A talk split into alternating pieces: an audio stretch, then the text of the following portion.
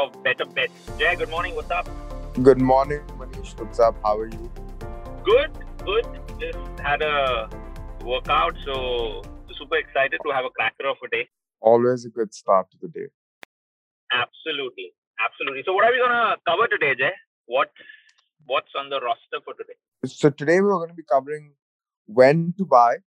So we spoke a little on asset allocation in the previous recording.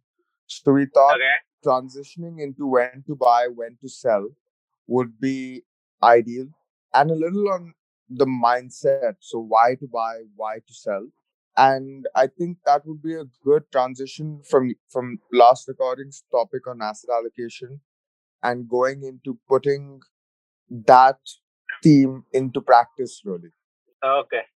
Okay, cool. I guess because that's also a question that that bothers quite a few people, which is when to buy, when to sell, how long to hold, is long term dead. Like there are so so much confusion around around these two questions for people. So it'll be Exactly. interesting to cover these.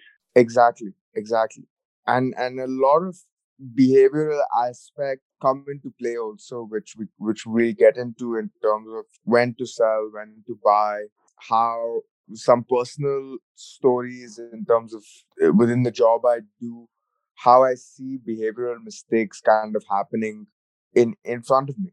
You know, uh, Yeah. so I'm excited to to get started.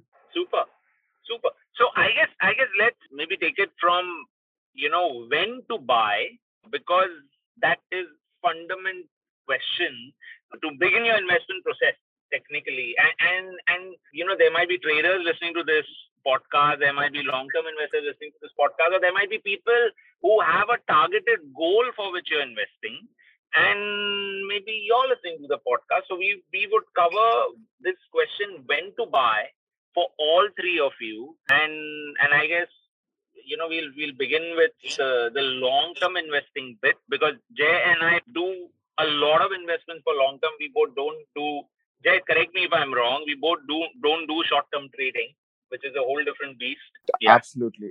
But to that point also in, in terms of while I don't do short term trading, part of my job is to is to invest in equities, in single equities. We invest in single equities with a long term view, right? But say for instance, if, if the long term view has been if we buy Apple, hypothetically, even though we we wouldn't because we're Middle Eastern equity managers, you're right. But if we buy Apple as an example, if it reaches the target price or, or what we thought it would get to, right. should we sell?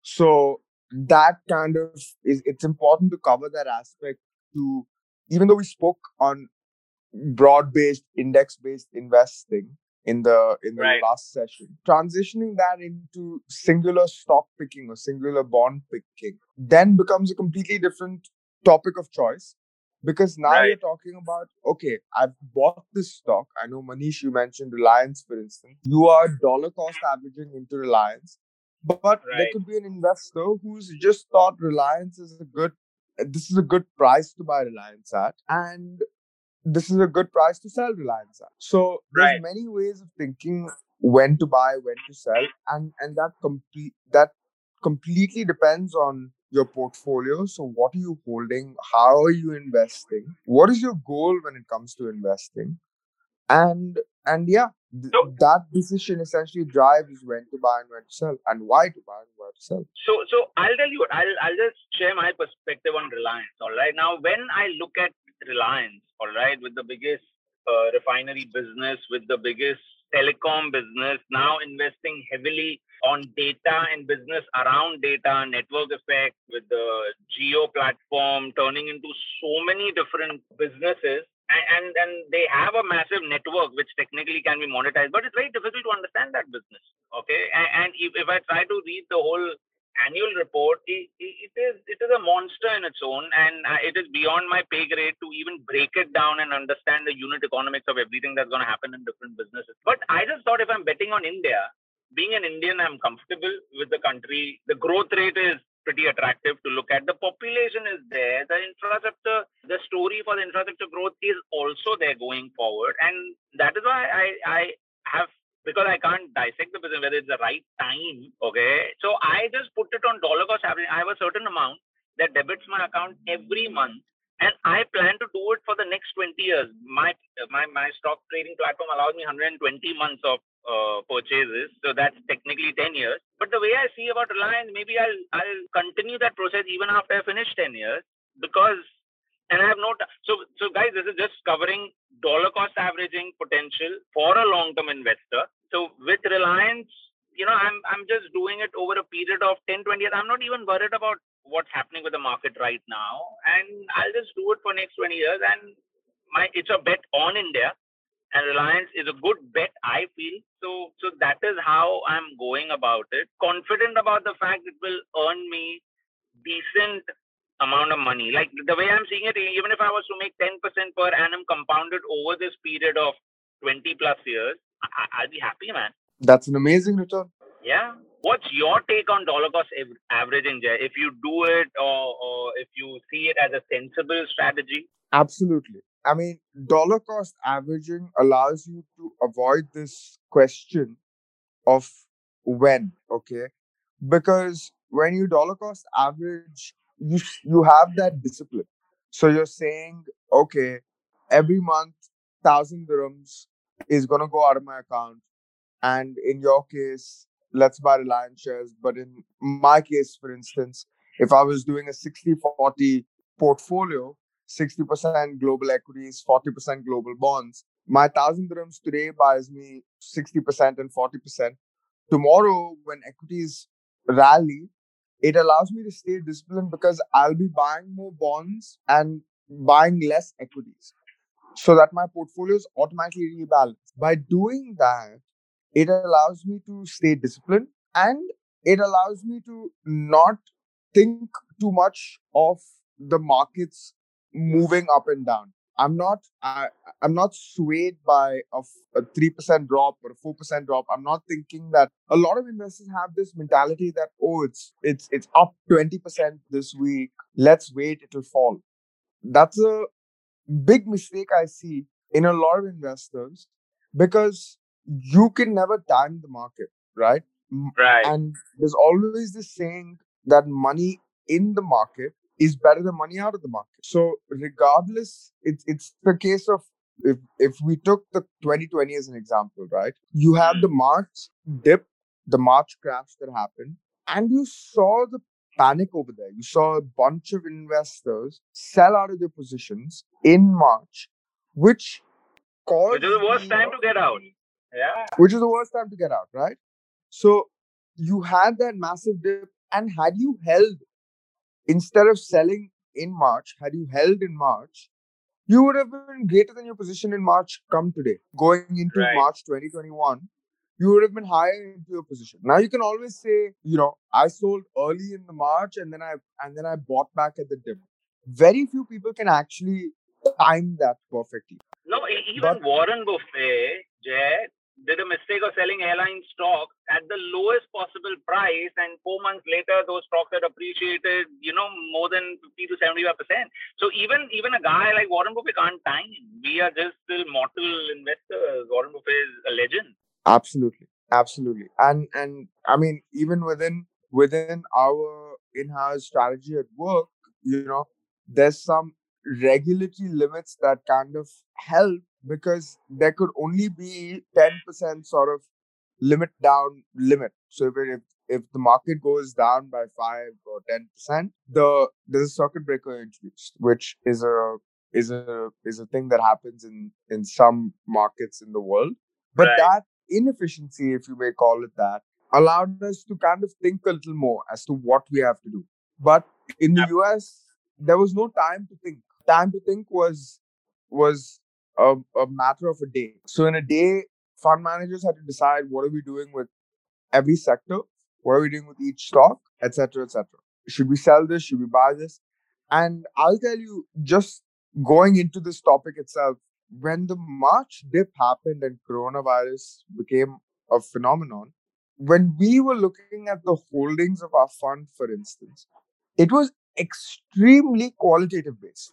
Now, what I'm saying is, we did a ranking between the the the four members of the team we said, okay, on a on a scale of one to five, this is the holding. Let's say a gym in Saudi. Gym in Saudi, what is the one to five rating of it being affected by by the coronavirus? So if it was a five, that means extremely affected.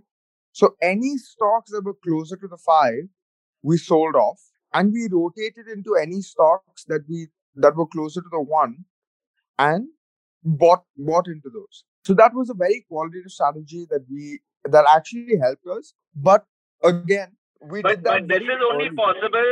But I guess Jay, this is also possible because you have the resources and the intellect, all right, to be able to play this game. But I guess dollar cost averaging allows you allows an investor not to not to have a you know uh, neck deep intellectual capital for understanding what's happening in the markets. I, I guess that's why dollar cost averaging would help a person instead of going through this emotional rise that a market can put you through. Exactly.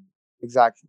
Dollar cost averaging is is basically the the best strategy in terms of avoiding the market stress. You really will not be avoiding the market stress. You really will be avoiding the market stress because, say, for instance, you get into the 60-40 portfolio that I told you, equities Right. would have would have crashed, right? But bonds, or if you've allocated to gold, for instance, would have still held up.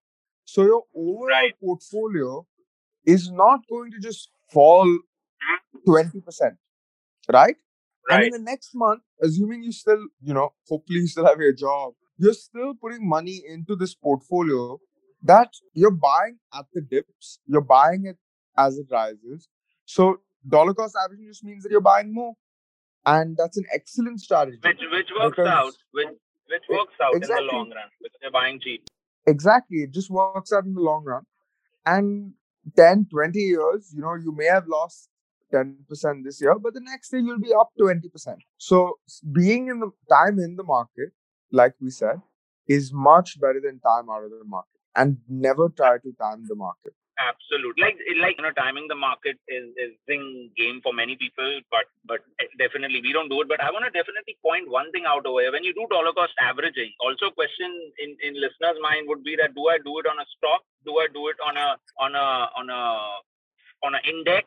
All right, or do it do I do it on an actively traded ETF? Or on, you could do it on all three.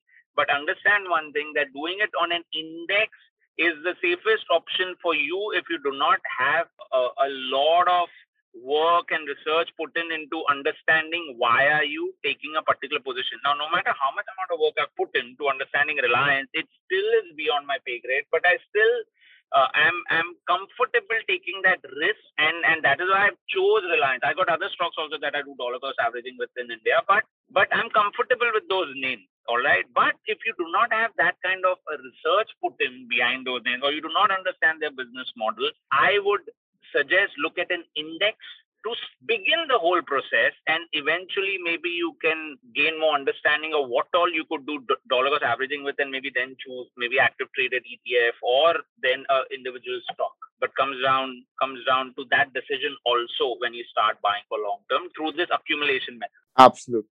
Absolutely agree with that. all right now now since since we, we're speaking on the when to buy bit all right what about long term buy which is not accumulation based but let's say someone wants to buy so let's say someone has a good chunk of an asset amount of money basically and you're looking at looking at entering into the market. So so what would you want to say on when to buy?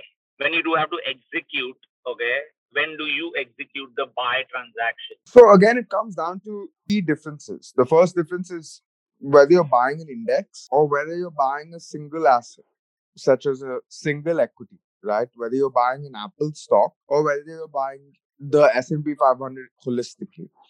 The the difference is with an Apple stock, right? After you've done your research, you come up with what you think is you should not be buying an Apple stock unless you have, you know, a, a belief like Manish does about Reliance that it's it's it's basically a bet on India. You should not be buying Apple stock unless you've done your in-depth research and you figured out what the fair value of Apple is going to be. So you you what you're doing with that is there's multiple ways to value a company. but you figure out what Apple's fair value is, and then you can t- try to time your purchase to that fair value.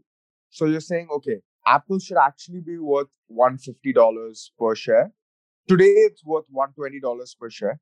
Let's buy. But say for instance, if Apple is worth if if if you have figured out Apple is worth one 150 and today it's already 160, right? Then you say, okay, I'm not going to buy Apple now. I'm going to wait for it to come down to 120 or 125 and then buy it because it's worth about 150. So I'll have my upside. On that note, I would also personally say avoid shorting it because at 160, right, there's a there's a key question in your head. Oh, I think this company should only be worth 150. Today it's 160. Why don't I short it and make that difference? But shorting is a very dangerous game because that's a whole other discussion. Your upside is when the stock goes down, but your downside is unlimited. So you can keep being wrong for a very long time. And it just goes against the logic of the market. Equities or any index globally, if you just think about what is a market, what is a stock market, it's the global economy. So by shorting a stock, you're basically betting in the long term that the global economy will just keep shrinking, which is not ever going to happen, right? So it's just a very mentally wrong strategy, in my opinion. And a lot of people who are even correct about shorting stocks burn their hands because of time.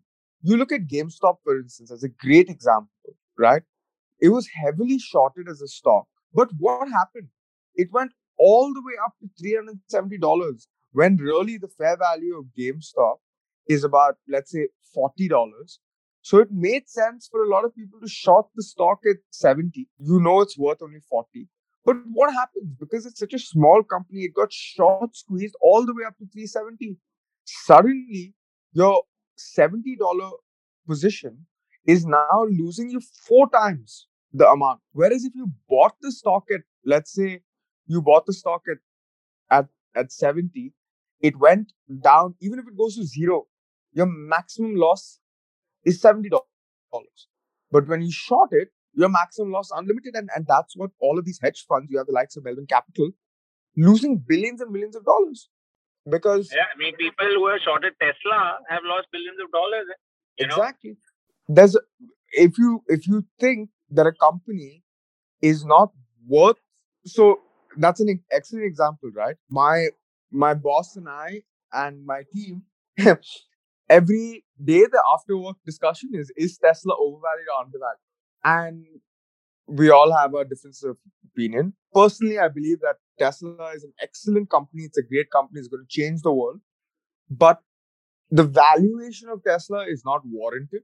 So even though I've not done my in-depth research on on simple multiples, I can say that, for instance, the market value of the car, market value per car, is ludicrous.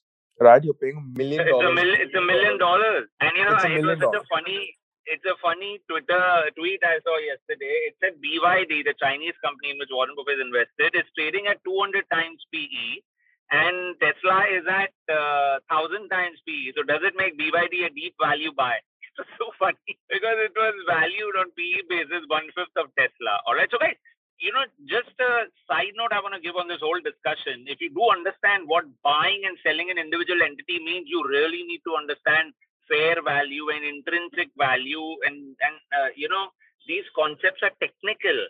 But sometimes people buy these things all right because it's convenient for you. Convenient for you doesn't mean you understand what you're buying. Just because these apps make it convenient you know buy what you understand because if you don't understand you could you could literally get wiped out. Like what's happened in the last one week many stocks have lost 20 30% of their uh, you know values. And if you do not have an understanding of what the business is all right you you really would get unnerved and may get emotionally triggered to do a sell decision and even losing 30% why you you you don't need to play the investment game in a risky way in this manner either understand the business then get in or if you do not understand it, all right, then maybe as we spoke in the last session about asset allocation, buy. Then you can just, you know, you have a huge chunk, split it between 60%, 40% bond equity, equity bond portfolio, okay, uh, and then enter. You know, then you won't have to break your head on what the market does. But if you're ever thinking of buying direct equities, be willing to do the be willing to pay the price to do the research or, or understand the business. Exactly. And I, I just wanted to speak a little bit just on the on the why to buy part and when Right. it comes to single stock investing. So for for me, as as someone who does this as a full-time job, I follow four-step process. And I think this four-step process can apply to to everybody. But I want to tell I, I, I want to talk on on what i how I see the market or retail investors in in in US and where they are in the four step process. So the first step Okay. is I think of what is a good company, just period, right? What is a great company? I use that comes down to I use a lot of Apple products or I, maybe App, Apple's a great company, right? I think okay, Apple's gonna do well for the next five years. I eh, almost everybody around me has an iPhone. It's a great company. Cool. So I figured I want to buy Apple. The second step is the valuation of Apple. So figuring out what is their income statement, cash flow, balance sheet, what's happened in the last five to ten years, using the history to figure out what sort of assumptions I need to have in order for me to forecast the future, right?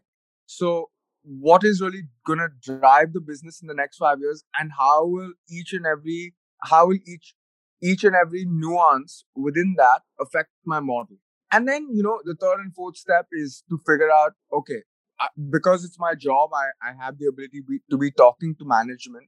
But in apple's case for instance tim cook you're looking at a keynote you're looking at what he's saying for the future of apple. You have to incorporate that into your model and your assumptions for the next five years. And the fourth point is you figure out what the target price is. So this is a four steps process that is very in depth that i follow. But where i see retail investors in America at is the first step. They've thought only of the first step and they've not moved on to the second step.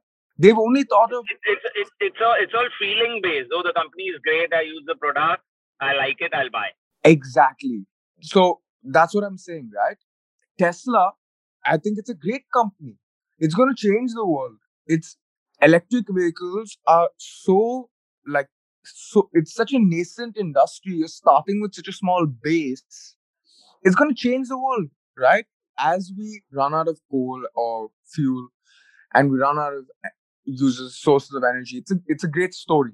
But nobody has thought of the second part, which is what we were talking about: the market value per car, PE multiples you're paying for Tesla, and Guys, guys But just on- just for you all to ju- just Jay one extension, just in case you are you are trying to understand what try what Jay tried to tries to mean by market value per car. He's trying to say that for for Tesla to have this valuation that it has currently, it has to sell its car at a million dollars to make money on the profit margin that they have so that eventually this pricing makes sense. No car can be sold at a million dollars unless maybe it's gold plated or, or, or some 10 pieces available only in the whole world, like some Ferraris and Bugattis, all right? But he- he's And making give- a commercial and- car for the public. exactly and and and to to contrast that you have gm for instance which is a more rational number to make sense of this metric it's eight to ten thousand dollars of market value per car that makes sense Yeah, because yeah. because And, seven percent margin and seven to eight percent margin on every car. That's that's the Ex- max margin these guys hit. exactly so so the, if, if gm is eight to ten thousand dollars per car okay if tesla's going to change the world cool, cool double it fine if gm is 8 to 10 maybe tesla should be 20 30 50 but a million dollars is is a lot right?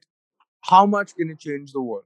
There's a lot that for you to make sense of this valuation you're essentially trying to say that tesla is going to 20x its production in the next 5 years. It's basically going to become you know people on youtube i've watched trying to tell me that tesla's or trying to tell the world that tesla's fairly valued or it's a, it's still a good buy.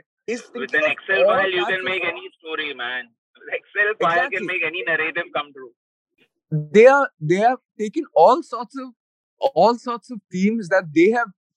Elon Musk has never said that he wants to do any of this, but they've just assumed that the whole world is going to use Tesla as taxis and taxi drivers are going to become no more because driverless cars are the future. That is a seriously large assumption to buy into, right? You can like the story how much ever you want, but if investors are buying into the fact that driverless cars are going to become the future and taxis are going to become no more globally in the world for the world's population, it could be a great story. You're sitting in America and thinking about this. The guy in India who's still driving auto rickshaws is very, very far away from this this story. Absolutely. So, guys, you know, if if you're willing to do the valuation, you'll be able to make sense of numbers, which is when you'll be able to take a rational decision. But if you're not willing to do valuation, you can still buy Tesla, no problem. But then buy it being very clear of the fact that I am betting on the company, I'm betting on Tesla, and it's a it's a, it's an emotional bet. It's got nothing to do with numbers, and I'm confident about his ability to deliver. Great if he delivers, good, good for the whole world and good for your portfolio. But if you don't land up making money on it, then be then be also cognizant of the fact that you'll you'll also have to take the pain of the monetary loss you will suffer because it was a bet you made and you are very clear that it's a it's a bet which is all feeling based which had nothing to do with numbers which is what 90% of people betting on tesla would be doing. The, the most most qualified investors i would say are, they they love the company. We all love company. We love the cars we love the company we love the genius that is running the company but we also hesitate to buy it at this price because it doesn't make any sense financially. So, so both kind of investors are there. Both kind of investors can make money. All right, but but when to buy requires this kind of understanding of a particular business. All right. So if you don't understand, go go index if equity is what you're looking at. Uh, if you're looking at the whole portfolio, then have your lazy boy portfolio 60 40 portfolio but you can always enter the market uh... and what i what i kind of tell people who are beginning investing i say let's say you have a 60 40 portfolio but you still have these few companies that you that you think are going to change the world dollar cost average into them. So out of your 60% equities take a chunk of 15 or 20% and that 15 or 20% is your own equities that you've picked. So let's say some people love Palantir as a company, it's big data. Some people love Tesla. Some people love Airbnb. You know, these are all stocks that that are that have good stories, right? And if you like these stories, even if you've not done your in-depth research, right? And you just like the idea, cool. Put 15 to 20% not more than that, in my opinion, because this is your nest for the future, right? And you don't want right. to be concentrating your wealth of the future into single stock positions.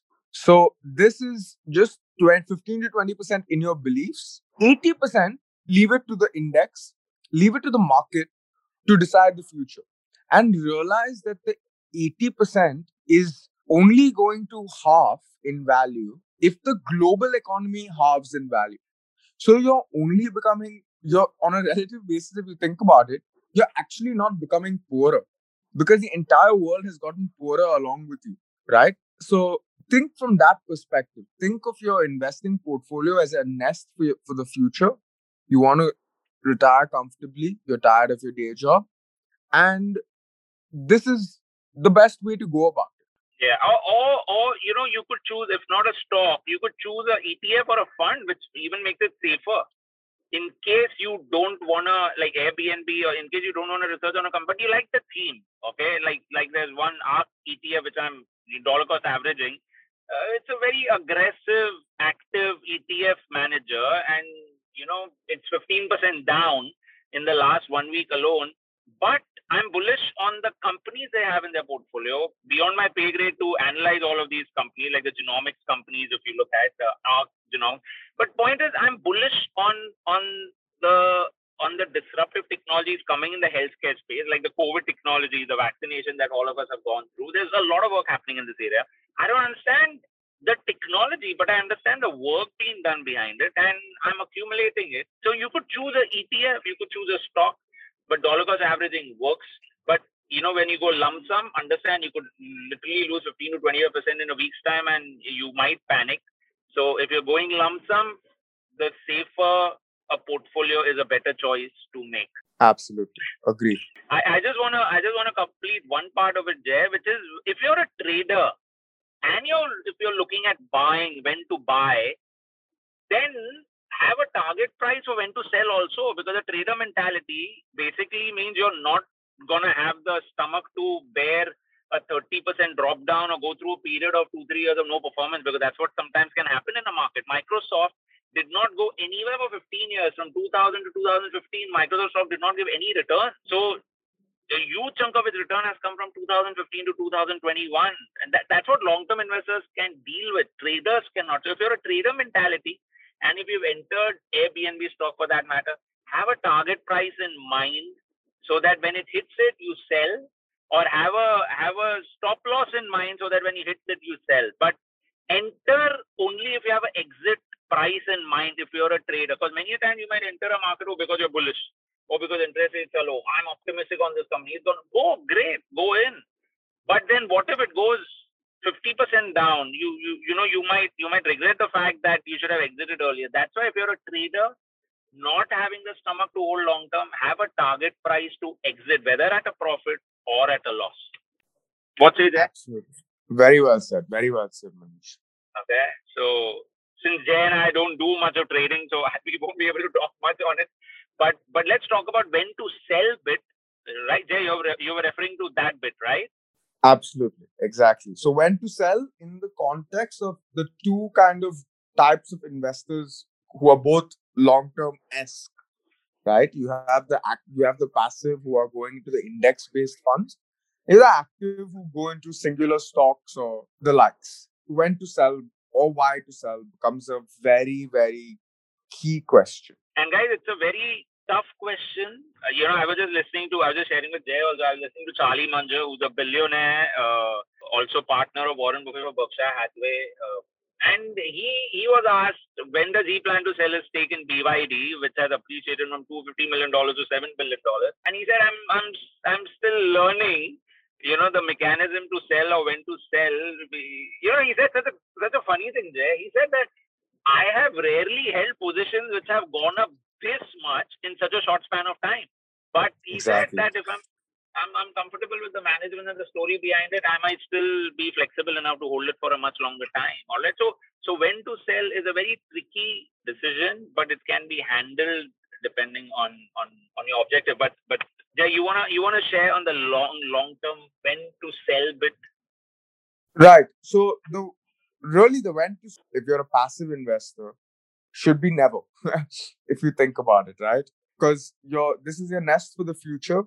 The question of when to sell becomes something that you're thinking about in 20 to 25 years, right? Unless unless within the realm of passive investing, you have multiple avenues to invest in many different indexes. Like Manish mentioned, you have an ARK ETF, which is which is an active tech-based ETF. Now, say for instance, you want to invest in this ETF, the you can't just pull out money from anywhere from the sky and put it into this ETF. It requires you to sell something in your portfolio in order to buy this ETF, right? So then the decision has to be made as to what am I supposed to sell and why am I selling? And that's the key. So when you're when what I always tell investors that begin investing, I say you start off with a 60-40. Then as you make more educated decisions, you taper down the 60 or the 40. The 40 is is bonds, but if you have a decision on interest rates or uh, opinion on interest rates, feel free to t- to tweak the 40s also. But start with the 60. Then the 60 is global equities. You can see the top holdings of this global equity ETF. Now you, you can say, okay, Jay, for instance, if I'm talking to myself, Jay, let me sell 20% of, the, of my equity portion, which is global equities. And I think that Indian equities will do better than global equity, right? So then that decision to sell happens where you're saying, okay, this year or at least for the for the next five years, I don't want to be invested in the entire equity market. I think India will do better than the equity market globally. So you're saying, okay, let me sell 20% of the global, let me buy 20% India, right?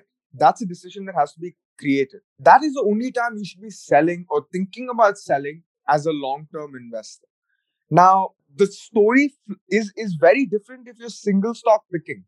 Because if you're single stock picking, if you bought Apple, for instance, in the previous example, like I mentioned, you're buying it at 120 or 130, it's your fair value or what you think the stock should be worth is 155 or 160. Today it's at 170. Should you sell your stock? Right? That is a key question. Now, there's two sort of ways I look at it personally. Being in this space, seeing the behavioral aspects that come along with a decision like that. The first one is we we classify our portfolio into things that are long-term holds. So things that we're happy owning at fair value, like how Manish mentioned Charlie Munger's BYD buy. He's saying that he's happy with management, he's happy at this price, he could just keep holding it longer. That is something that if Apple reaches 150 or 160, I probably will not sell Apple, right? Because it's it's still something that I'm I don't if I sell it, I'll probably regret the chance of me regretting selling that is higher than me being happy I sold. Right. So in, in a case where it's a long term structural story, something that you truly believe in and forget about keep fair values aside, you don't sell a stock like that. What you do sell is a trade. It's it's it's a trade kind of story, right? So you're saying, okay, today I'm buying Walmart, for instance. Walmart is I think undervalued. It's I don't know what Walmart stock price is, sorry. But if it's seven dollars, for instance, you bought it at five, you think it's worth about eight. When it comes to eight, you need to have the discipline to be able to sell Walmart because it's reached what you've considered your fair value. Not riding, not thinking that oh, it's reached eight, it's going to go to nine tomorrow. No, that is a wrong mentality. You and that's a mistake most people do. Yeah. Exactly. That is a big mistake. Like in markets, everyone is optimistic almost all the time. And that is a human bias which you have to catch on to. If you have a target, exit so that you don't give in to the human bias of being optimistic or overconfident, which is what and which is what comes with you making money, by the way, in the market. Right? The more you make money, the more your stock positions are right, the more you feel you can make it right again, or you could continue being right. And, exactly. And then GameStop, GameStop kind of situation happens, and the, and you lose whatever gains you had. Exactly, and that's why it's very important. I, I'll tell you from a from somebody who does this on a daily basis. There's multiple times where we sold stocks, say, staying disciplined, staying like, okay, it's reached it's reached our fair value. We've made the money we wanted to make on the stock. We're selling. We're done. And then the stock rallies 20% and you know the team is obviously a little frustrated there's a little bit of regret there's a little bit of that money money that left on the table money left on the table kind of story but i always yeah. tell i always reiterate that it's it's fine right absolutely fine because th- this is a regret you're bound to have and if it fell after you sold it you think you're on top of the world so stay disciplined you you've reached the fair value of the stock. Whatever is driving it past the fair value of what you thought of is pure luck. Don't believe in luck. Okay, this is not the the stock market is not a lottery. Don't believe in luck to get you past your fair value. If you've gotten to your fair value, anything above that is luck, right? So sell as soon as it reaches its fair value, unless it's a story like Apple or it's a story like whatever name you, you pick out, right? Microsoft, Apple, Google, Amazon. These are names that personally I think that they're going to be controlling the world for a very long time. And it's it in my opinion, these are no brainers to be holding in one's portfolio. Yeah. And also, guys, understand one thing. When we say that these are no brainers to be holding their one portfolio, the reason why people invest in smaller companies is because those companies give you a chance to compound at maybe 20% per annum, whereas Amazon will give you 10% per annum, which is also fab if you if you continue holding it. But the reason many of us do the research and many of us put in you know hours behind analyzing companies purely because we would like a higher return than a no-brainer So so depends on like if you were to pick up a company like Reliance, when I'm when I'm picking up Reliance, okay, it may not give me 100% compounded per annum, all right, but I know I'll make 10% on it per annum. I'm happy. But at the same time, I got smaller companies in my portfolio, all right, which I'm expecting for it to become a, a three bagger or a four bagger over a period of next four to five years. That's a bet I'm making. I could go wrong also. But understand that the reason people buy different companies is because people expect different returns on it you know so so as as jay was referring to having a target price a trading mentality person should definitely have a target price on when to sell and a passive investor jay rightly said is technically never. Guys i just i just want you to think for a moment all right? This is i, I just wanted to share with when jay was say, saying this thing all right? Never. Just imagine if you had a million dollars in your bank account right now would you be anxious like sometimes people are for losing their job? Would you be anxious about taking care of the medical expenses of any family member? Would you be anxious about saving money when you're planning a trip? You won't. It's just the most amazing thing to have that portfolio grow so that you know at the back of your mind, I have money and I'm not worried to stand up. Like, you know, sometimes people are even worried to say no to your boss or no to anyone for that matter, a client purely because you got to impress upon people so that so that because there's not much money you know in your kitty but what if you had a million dollars in your kitty the beauty of letting your investments compound and technically never to sell may sound ridiculous to you. Why the hell am I investing if I'm not supposed to sell?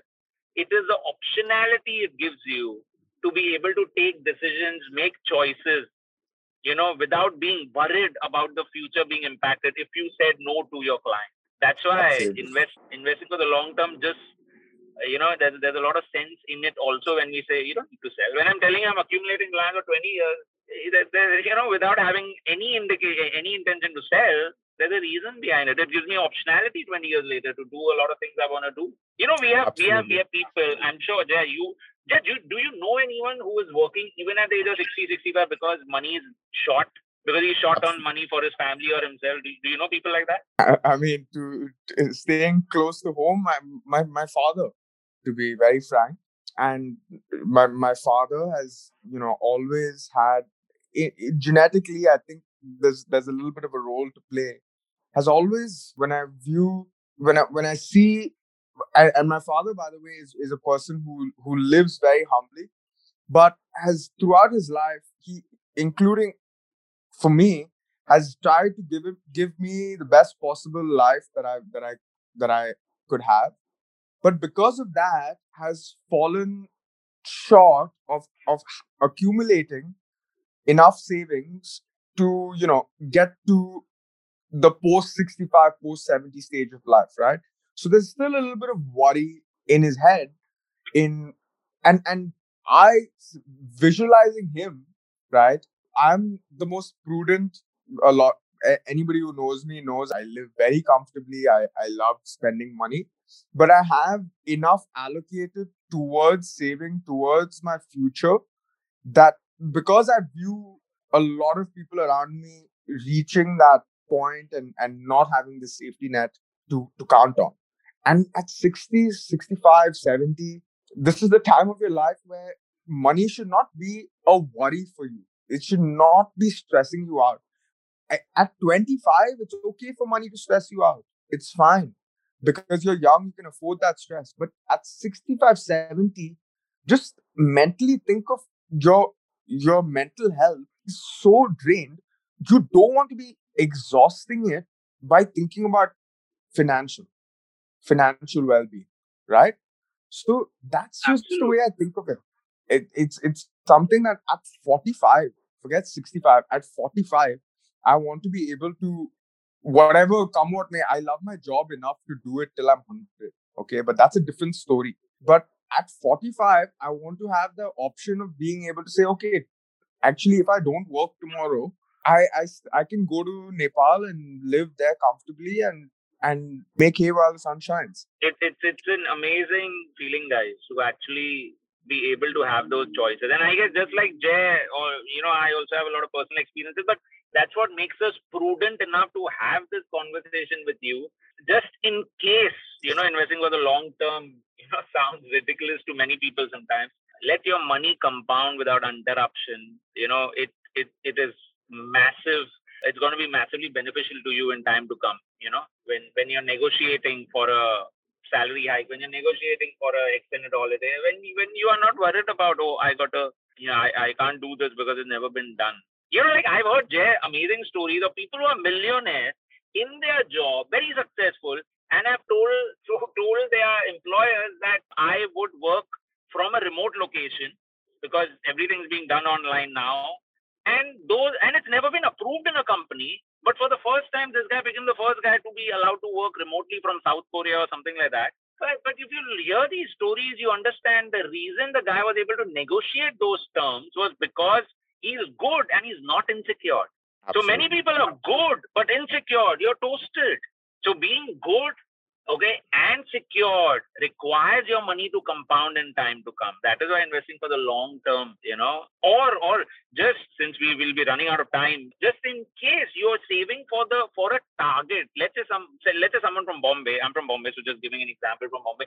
If you're looking at saving two crores to buy that house that you you know fancy owning, all right, in Lokhandwala or Bandra or wherever, two crores may not come in Bandra, but let's say Lokhandwala. The moment that investment portfolio hits two crores, all right, then maybe it makes sense for accomplishing your targeted goal to encash that portfolio, factoring in taxation, maybe you'll have to encash 2.2 crores of it, long-term tax, you know, uh, you'll have to pay.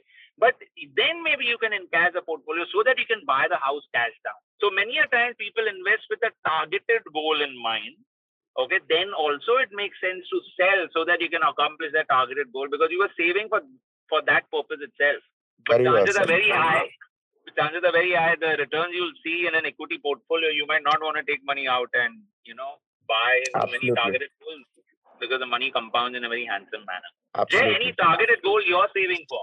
Personally, I, I'm the way I the way I look at it is not is to have a pool of money that at 45 I can be living off the interest that I make on the money. So as I get to 45, I want to be able to tilt my portfolio more towards something that's going to generate consistent a stream of income.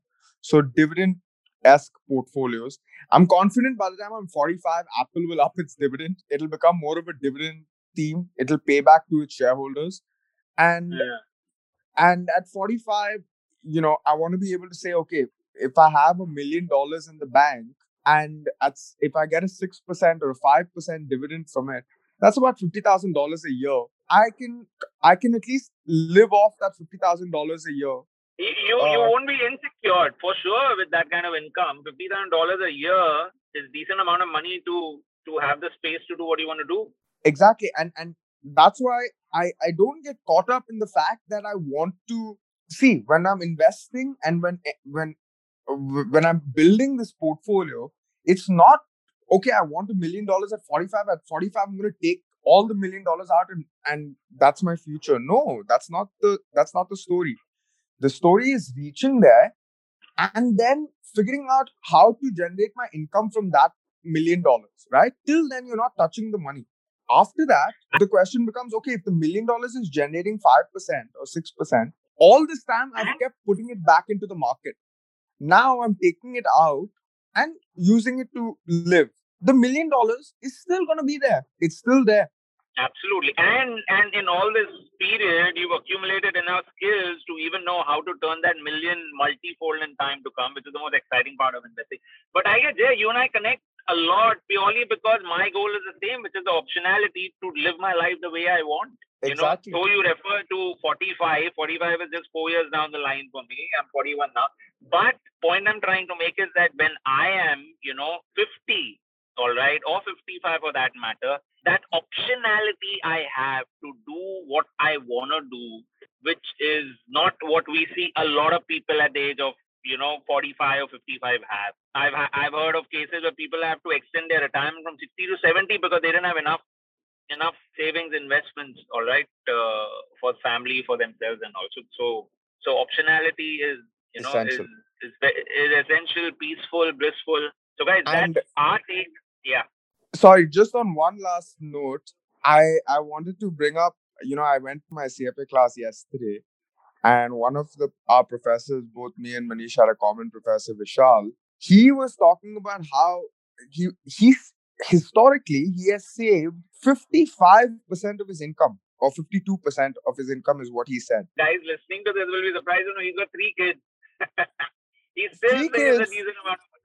Yeah. 52% guys that is phenomenal you know and and when he first put that fact out to the class i said it's because you earn more than me i mean that is a very and he immediately mentioned he's a teacher okay as a teacher he has managed to save 52% of his income raising three kids in dubai okay so for all you people that say dubai is expensive dubai is it's difficult to save here is a man who is raising three kids and is saving 52% of his income. A lot of people can, like he mentioned, a lot of people can turn to him and say, you, you don't live life. That's, that's a opinionated statement. He could be living life the way he wants to and still manages to, to save 52% of his income.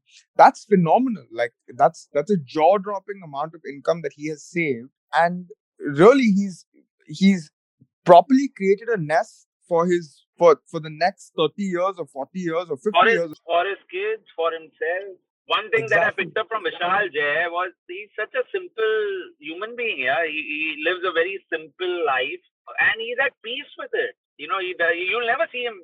Jay, you'll agree with me. You'll never see him wearing fancy clothes or uh, having anything fancy on him. is the But- definition of there's very few people I know, especially in this in the world of financial markets. You know, I live in DIFC and I see people around me, you know, they don't they don't actually invest in stocks, they just sell. They just sell products. And they, They all sell, come in fancy suits and fancy cars. And I wish there's a I wish And I there's could a peer pressure, and there's a peer pressure to live up to those standards because someone around you is that. I know someone who picked up a BM X6 Jay just because he was promoted to a to a senior position, and he had to upgrade his car because at that position everyone has a fancy car. And that that's what people get caught up with, and that's why investing doesn't happen. But so good to see Vishal not caught up in that. Absolutely. Abs- There's very few people. Actually, the people I look up to around me as role models. One is the analyst Sanat that I that I used to work with. That you always talk about, yeah. I always talk about him. I learned so much from him, both him and Vishal. From in terms of the world of financial markets, I've learned so much from him. But more than that, I've learned so much from them as human beings because these are people who, if you if you watch them live their lives, they make they don't live an extravagant life at all, at all.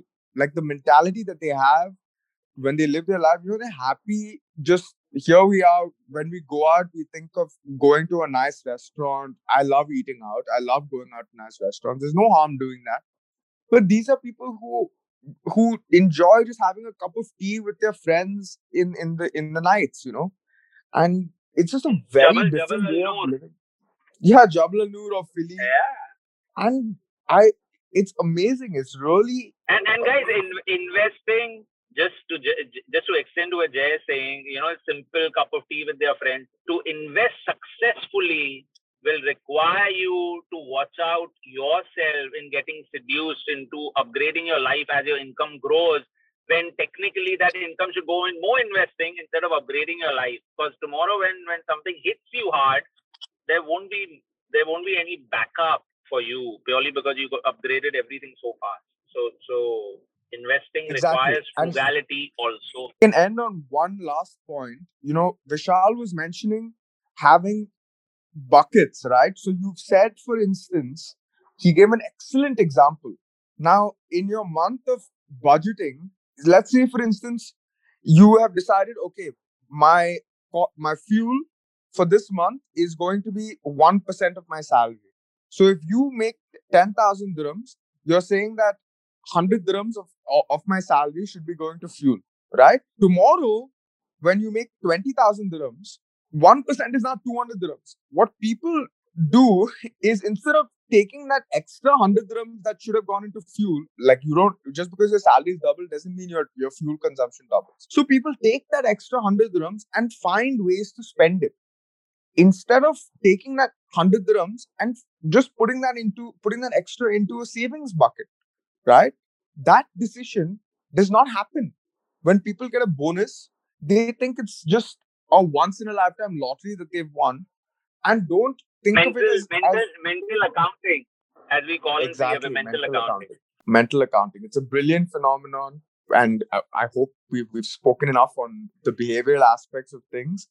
And yeah, we've run out of time, but it was as as always, Manish, a fantastic uh, Saturday, fantastic beginning to Saturday. Amazing, And amazing. It was a super session, and and guys, go ahead and invest is all I would say, absolutely. uh, and build that optionality for you. Okay, looking forward, looking forward to enjoy, you know, in times to come when you got a loaded bank account. So looking forward. So Jay, let's call it let's call it a call it a day for today, and looking forward to see you all, see you Jay again next Saturday. Sounds good, Manish. Sounds good. All right, guys, take care. Bye, bye, Jay. See ya. See you.